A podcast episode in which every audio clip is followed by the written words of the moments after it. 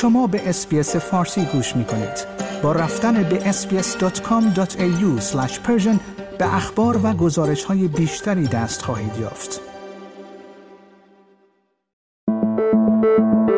خورشت تکنولوژی خورشت تکنولوژی یک پادکست هفتگی به زبان فارسی از رادیو SBS فارسی است. پادکستی که در آن از گجت ها یا ابزار تکنولوژیکی جدید گرفته تا نوآوری های جدید در جهان فناوری و یا حتی ویدیوها و اخبار داغ در شبکه های اجتماعی می‌پردازیم.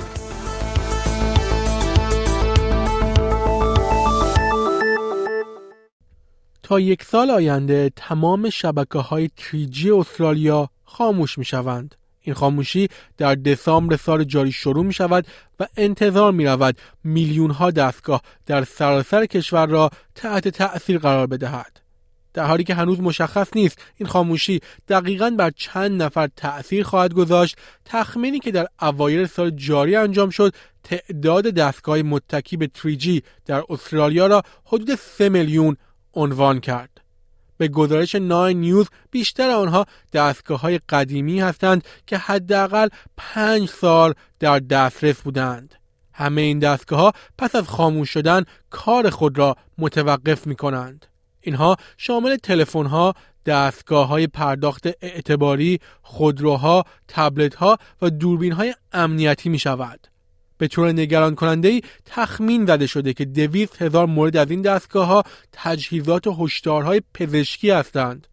در حالی که قبلا 3G ستون اصلی پوشش تلفن همراه در سراسر استرالیا بود اکنون بسیار کمتر مورد استفاده قرار می گیرد و در عوض دستگاه های مدرن بیشتر به شبکه های 4G و 5G متکی می شوند.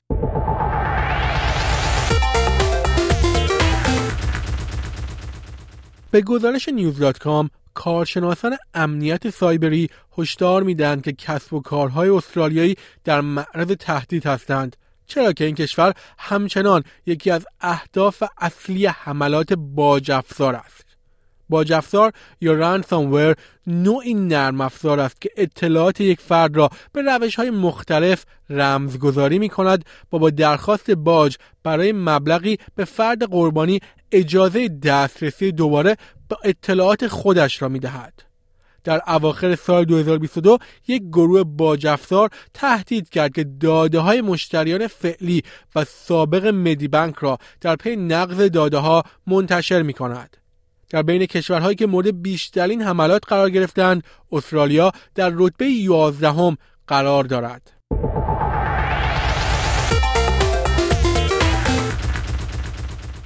جو بایدن می‌گوید واکسن جدید کووید که علیه آخرین گونه ویروس کار می کند در راه است و احتمالا از همه خواسته می شود آن را تزریق کنند.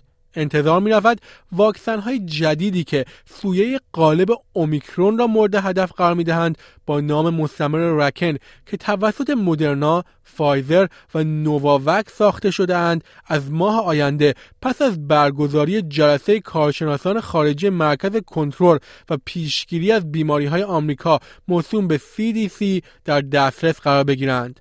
ارائه دهندگان مراقبت های بهداشتی از ماه آینده تقویت کننده های جدید را ارائه می کنند.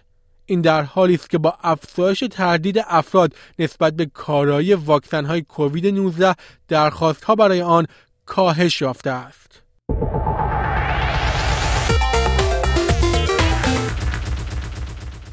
ناسا در حال بررسی پتانسیل ساخت یک جت مافوق صوت است که می تواند مسافران تجاری را در 90 دقیقه از لندن به نیویورک برساند.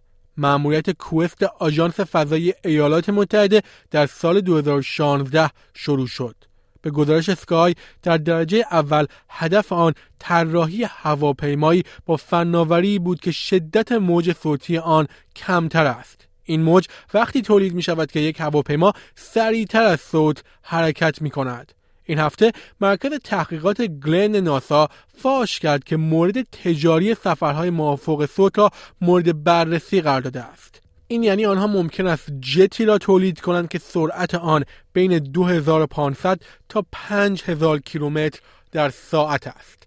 هواپیماهای بزرگ امروزی تقریبا با سرعتی نزدیک به هزار کیلومتر در ساعت پرواز می کنند و یک پرواز لندن به نیویورک به طور متوسط حدود 8 ساعت طول می کشد.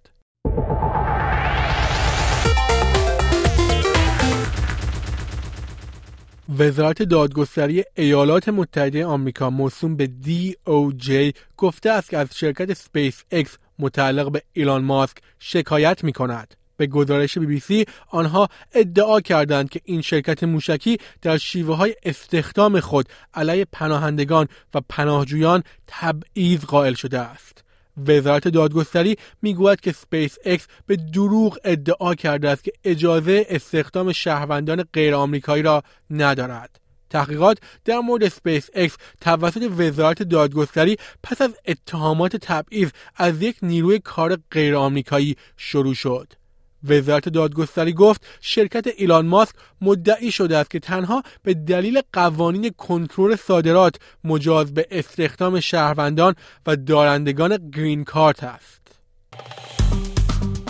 like، share، comment.